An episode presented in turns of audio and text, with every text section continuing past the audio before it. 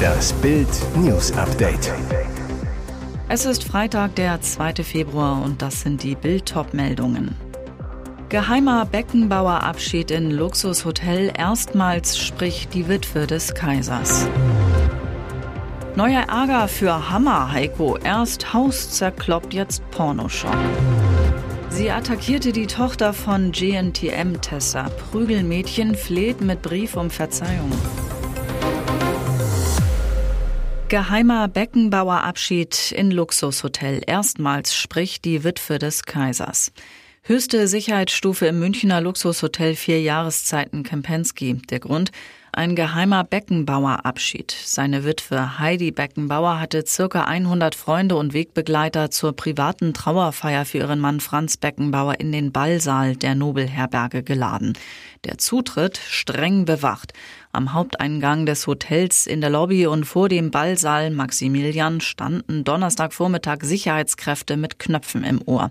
Neben Uli Hoeneß hielt Heidi Beckenbauer tapfer eine tief berührende Rede auf ihren Mann und dessen Menschlichkeit. Es war das erste Mal, dass die Witwe des Kaisers sprach. Sie sagte, ich habe meinen Lebensmenschen verloren, aber dass sie den Mut habe, mit dem riesigen Schmerz zu leben. Die Trauerfeier begann um 12 Uhr. Moderiert wurde sie von Johannes B. Kerner. Der TV-Star sagte sichtlich ergriffen zu Bild, Franz stand so oft neben mir im TV-Studio als Fußballexperte. Seine Familie hat mich gebeten, heute zu moderieren. Da sagt man nicht nein. Neuer Ärger für Hammer, Heiko. Erst Haus zerkloppt, jetzt Pornoschock.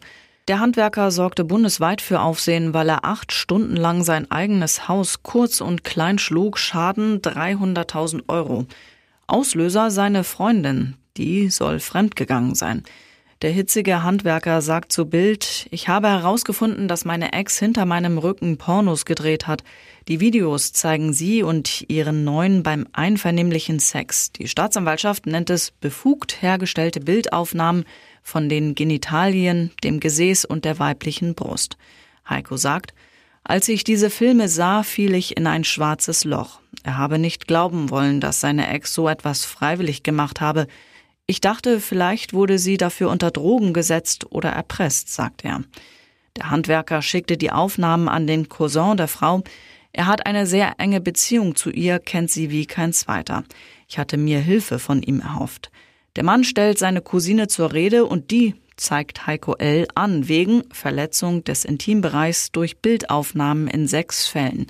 Wenn er die 2400 Euro Strafe zahlt, kommt der Handwerker um einen Prozess herum, aber Heiko L. hat Widerspruch eingelegt. Ich werde dem Richter erklären, wieso ich die Videos versendet habe. Ich hatte vor, etwas Ungeheuerliches aufzuklären, nicht um Pornos zu verbreiten.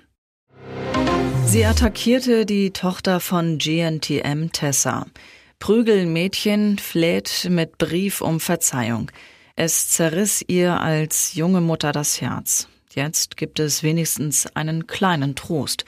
Ex-GNTM-Model und Ex-Dschungelcamp-Kandidatin Tessa Bergmeier kümmert sich als alleinerziehende Mutter rührend um ihre Mädchen, vier und acht Jahre alt. Doch jetzt erlebte ihre ältere Tochter Lucy einen Gewaltgau an ihrer Hamburger Grundschule. Sie wurde zusammengeschlagen, sogar die Polizei wurde eingeschaltet. Tessa zu Bild Lucy wurde von einer Mitschülerin gepackt, angegriffen, ins Gesicht geschlagen, getreten und zu Boden geschleudert. Dann haute die Täterin Lucys Kopf mehrmals gegen ein Metallgeländer. Das ging laut Zeugen fünf Minuten lang. Die Schlägerin ist selbst noch ein Kind, strafrechtliche Konsequenzen drohen ihr deshalb nicht, aber der Ausschluss von der Nachmittagsbetreuung der Schule und die Anzeige bei der Polizei haben offenbar Wirkung gezeigt.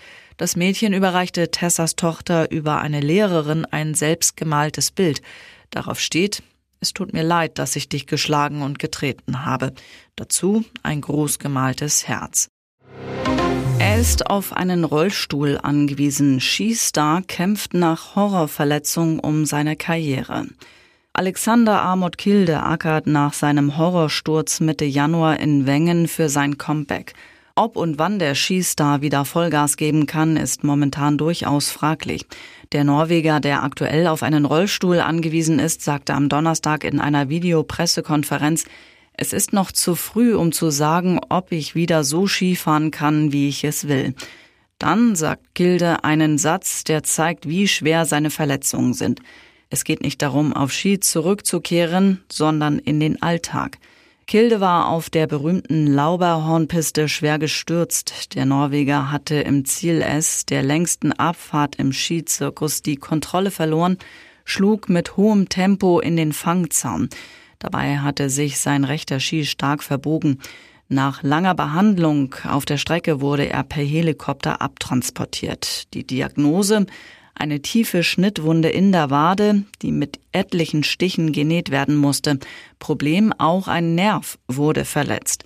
Deshalb ist seine Muskulatur für die Zehenanhebung aktuell gelähmt. Außerdem kugelte sich Kilde die Schulter aus. Und jetzt weitere wichtige Meldungen des Tages vom Bild Newsdesk. Die Probleme der Ampel gehen weiter. Heute wieder im Fokus das Loch in der Haushaltskasse.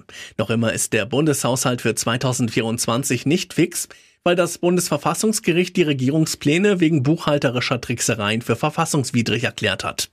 Nach langwierigen Beratungen wollte die Ampel in dieser Woche einen entscheidenden Schritt gehen und das notwendige Haushaltsfinanzierungsgesetz verabschieden. Daraus wurde nichts.